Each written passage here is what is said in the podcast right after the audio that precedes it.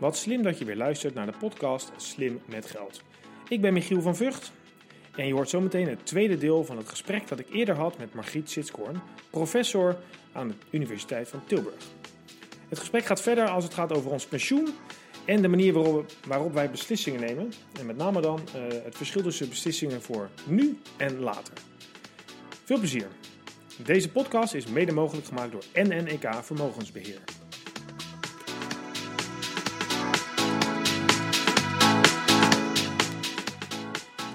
Nou, als je het over de toekomst hebt, je hebt een filmpje op je website staan en daar, uh, daar geef je een aan dat succesvolle mensen uh, onder meer betere afwegingen maken tussen een directe beloning en een beloning op lange termijn. Ja. Dus dat die de toekomst ook in beeld ergens hebben. Ja. Nou, uh, mijn podcast gaat over slim met geld en uh, pensioen ja. is daar een onderdeel van.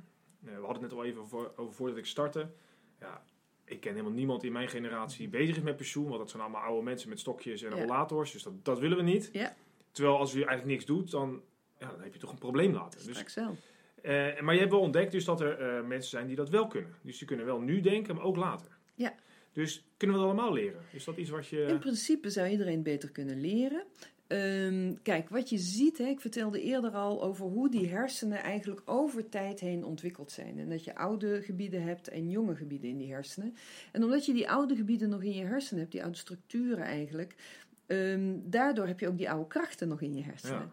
En die hersenen zijn ontwikkeld in tijden van schaarste, zou je kunnen zeggen. Uh, hè, een miljoen jaar geleden, schaarste. En je moest van alles doen om te overleven en je voor te planten. Je moest eten, je moest drinken, wat spulletjes verzamelen, wat vrienden hebben, want alleen kan je het niet. En af en toe seks hebben om voor te planten. In die tijd zijn de hersenen zo ontwikkeld dat als je iets tegenkwam wat jou hielp met overleven of voortplanten, hè, dus vet, suiker, noem het op, dan kreeg je een signaal diep in de hersenen, in gebieden die te maken hebben met genotsbeleving en motivatie.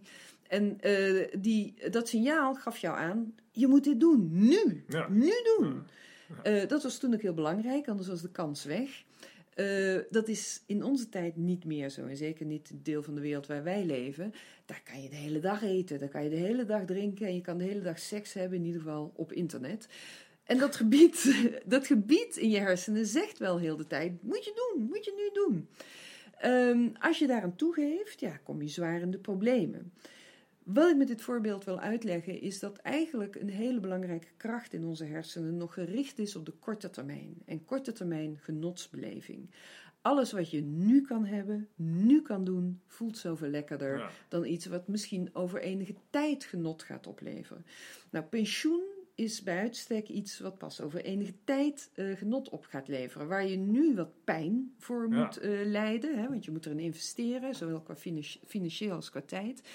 En dan is het over, nou ja, twintig, dertig, veertig jaar gaat het jou misschien ook nog uh, ja, ja. in tegenwoordige tijd uh, iets opleveren. Dat werkt niet zo fijn in de hersenen. Dus uh, het is veel makkelijker om te kiezen wat ik noem korte termijn fijn, lange termijn pijn. Dus je kiest nu voor wat lekker is. Dat geld kan je ook aan allerlei ja, andere dingen uitgeven ja. en je tijd ook.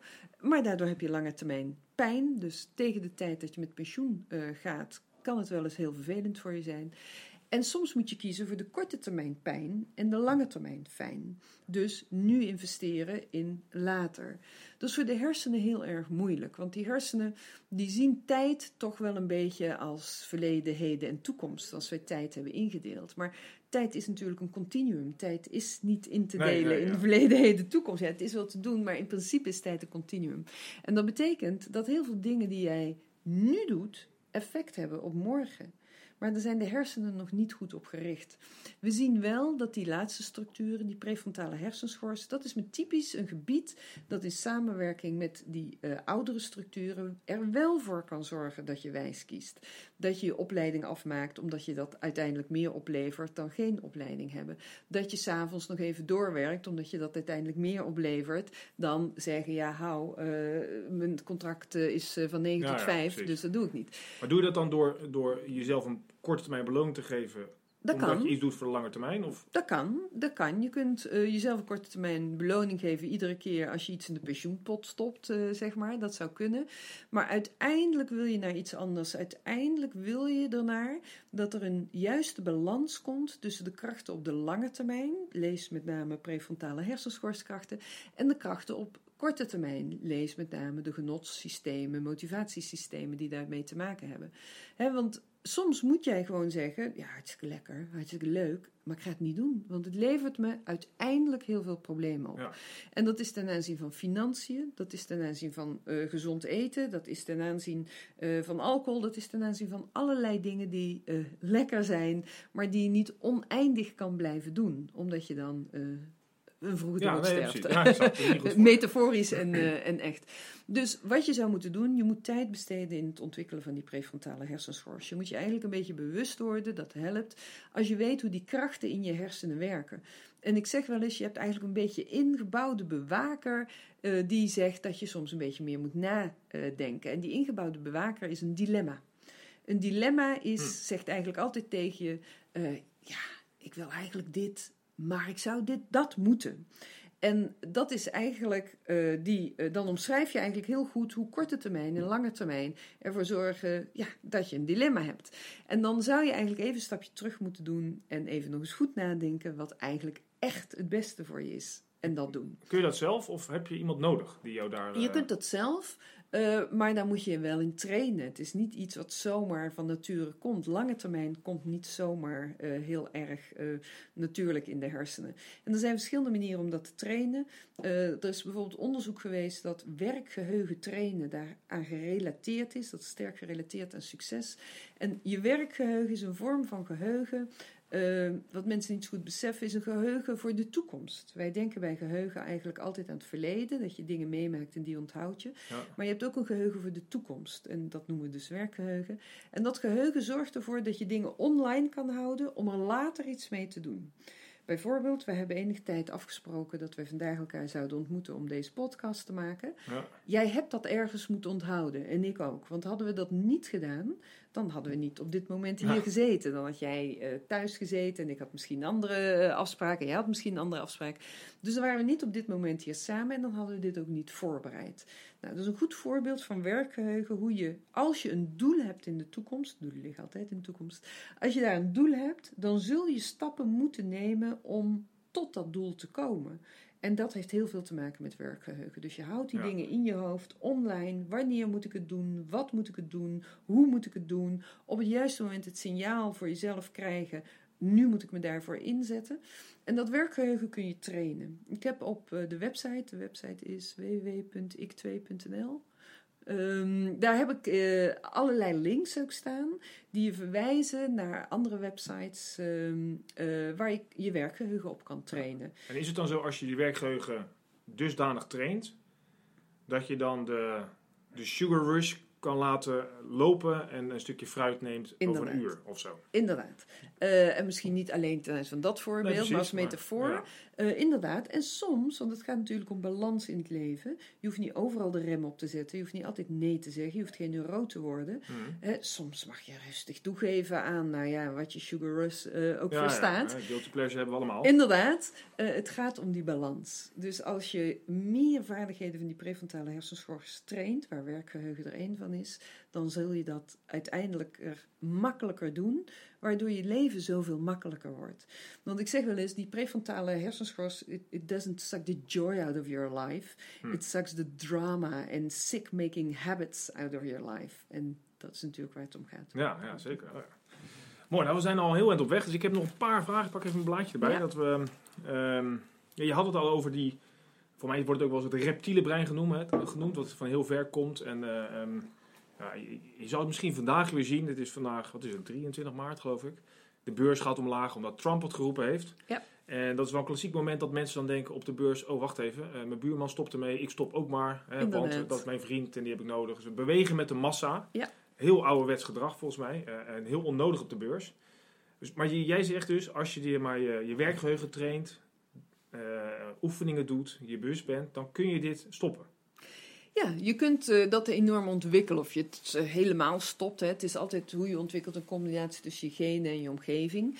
Dus uh, sommige mensen zullen dat makkelijker kunnen dan anderen. Maar dat kun je zeker verbeteren. En uh, wat je ziet, en wat ook geldt voor de beurs, is dat slapen bijvoorbeeld. Je ziet als je te weinig slaapt, dat je veel eerder geneigd bent om aan al die impulsen, uh, om daaraan toe te geven. Om eerder met die massa mee te bewegen.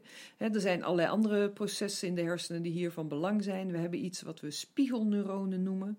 En dat zijn cellen in de hersenen die eigenlijk spiegelen wat de ander doet en ook wel wat de ander voelt. En dat is eigenlijk een leermechanisme wat we heel veel uh, gebruiken eigenlijk. En daarom bewegen we mee. Nou, we zijn groepsdieren, uh, dus in die zin bewegen we ook vaak mee. En er is niet zoiets als uh, uh, beleggen en met financiën omgaan puur op logica. Dat werkt zo niet. Um, emotie speelt daar een enorme belangrijke rol in. En we hebben een gebied... Vind je dat goed of niet? Um, in, in bepaalde mate, in zomaar blinde emotie niet. Hè. Er wordt wel eens gezegd in deze tijd, je moet je hart volgen. Nou, dat is raar advies, want je hart volgen betekent over het algemeen korte termijn uh, dingen ja. volgen. Maar er is wel onderzoek geweest naar hoe emotie en kennis samen tot... snel tot hele goede beslissingen uh, kunnen leiden, bijvoorbeeld op de beursvloer. En dat heeft te maken met een gebied in die prefrontale hersenschors. Je hebt daar belangrijke gebieden, de dorsolaterale prefrontale hersenschors en de ventromediale prefrontale hersenschors. Dat mag je vergeten. Dat zijn belangrijke gebieden. En in die ventromediale uh, prefrontale hersenschors, je zou zeggen, die ligt een beetje zo boven je, je neusbrug en achter je oogkassen. Die heeft hele sterke verbindingen met je emotiesysteem.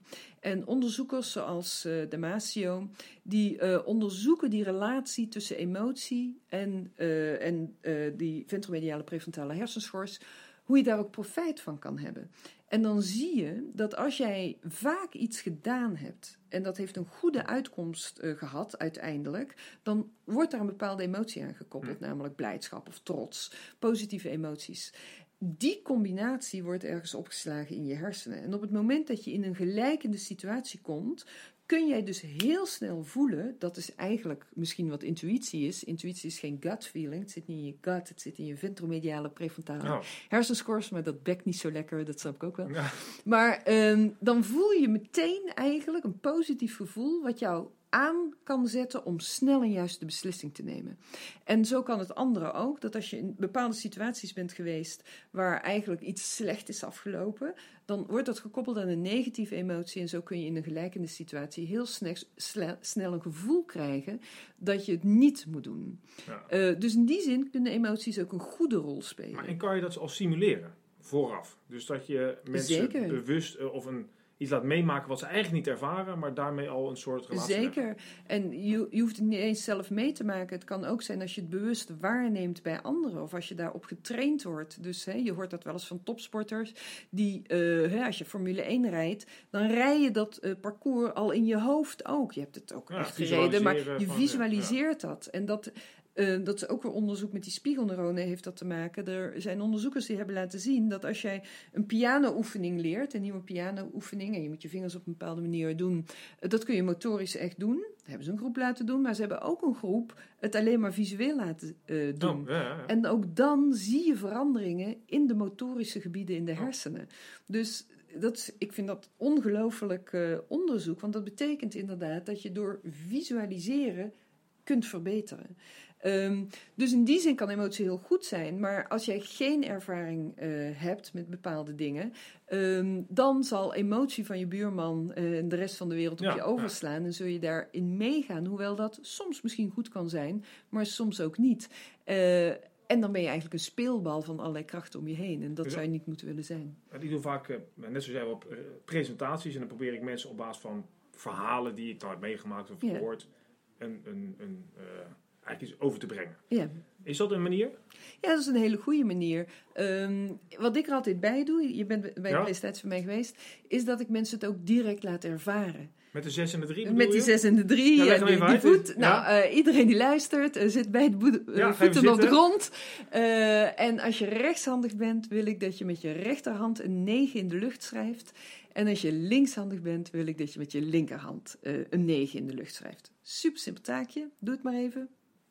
Oké, okay, gedaan. Nu mogen de handen op de schoot. En nou wil ik, als je rechtshandig bent, doe je, doe je het volgende met je rechterhand. En als je linkshandig bent, met je linkerbeen, uh, pardon bedoel ik. Nu wil ik dat je met je rechter of linkerbeen dus boven de grond rondjes draait met de klok mee. Nou, ook super simpel, makkelijk. Nu ja. Allebei tegelijkertijd. Ja, dat gaat. Dus een negende lucht en met je voet ja, een rondje met de klok. Inderdaad. Nou, het ziet nee. super grappig uit. Ja. Wat ervaar je dat je dat niet kan?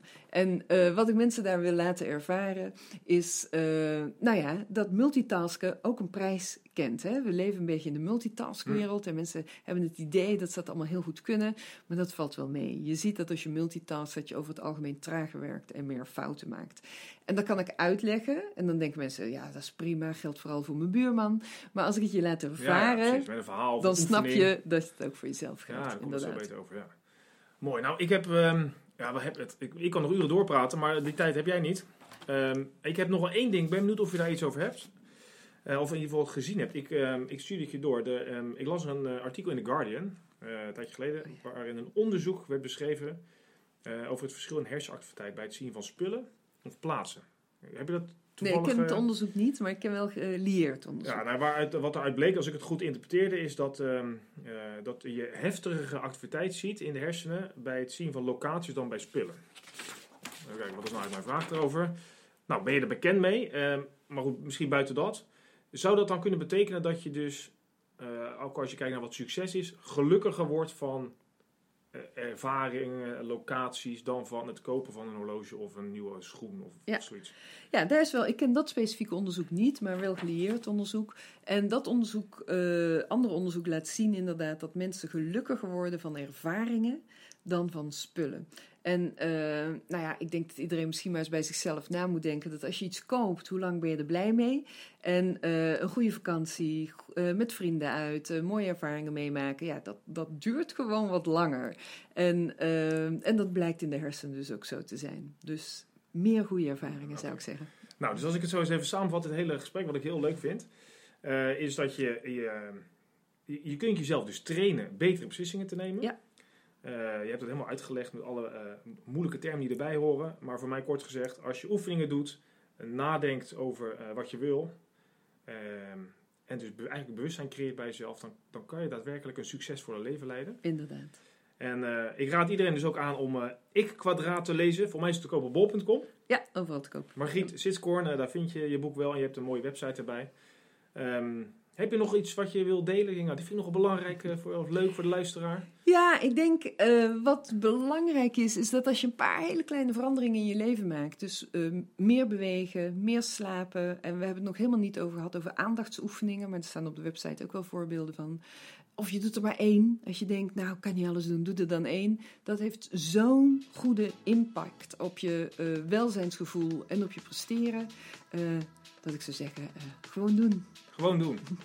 Nou, ontzettend bedankt. Dankjewel, Dankjewel voor je tijd. En ik vond het wel hartstikke leuk. Ik ook. Dank je. Dankjewel. Wil je deel één nog een keer terugluisteren of meer informatie over dit onderwerp? Kijk vooral op mijn site michiel van vught punt com. Vught is met V U G T. Nogmaals bedankt voor het luisteren en een hele fijne dag gewenst.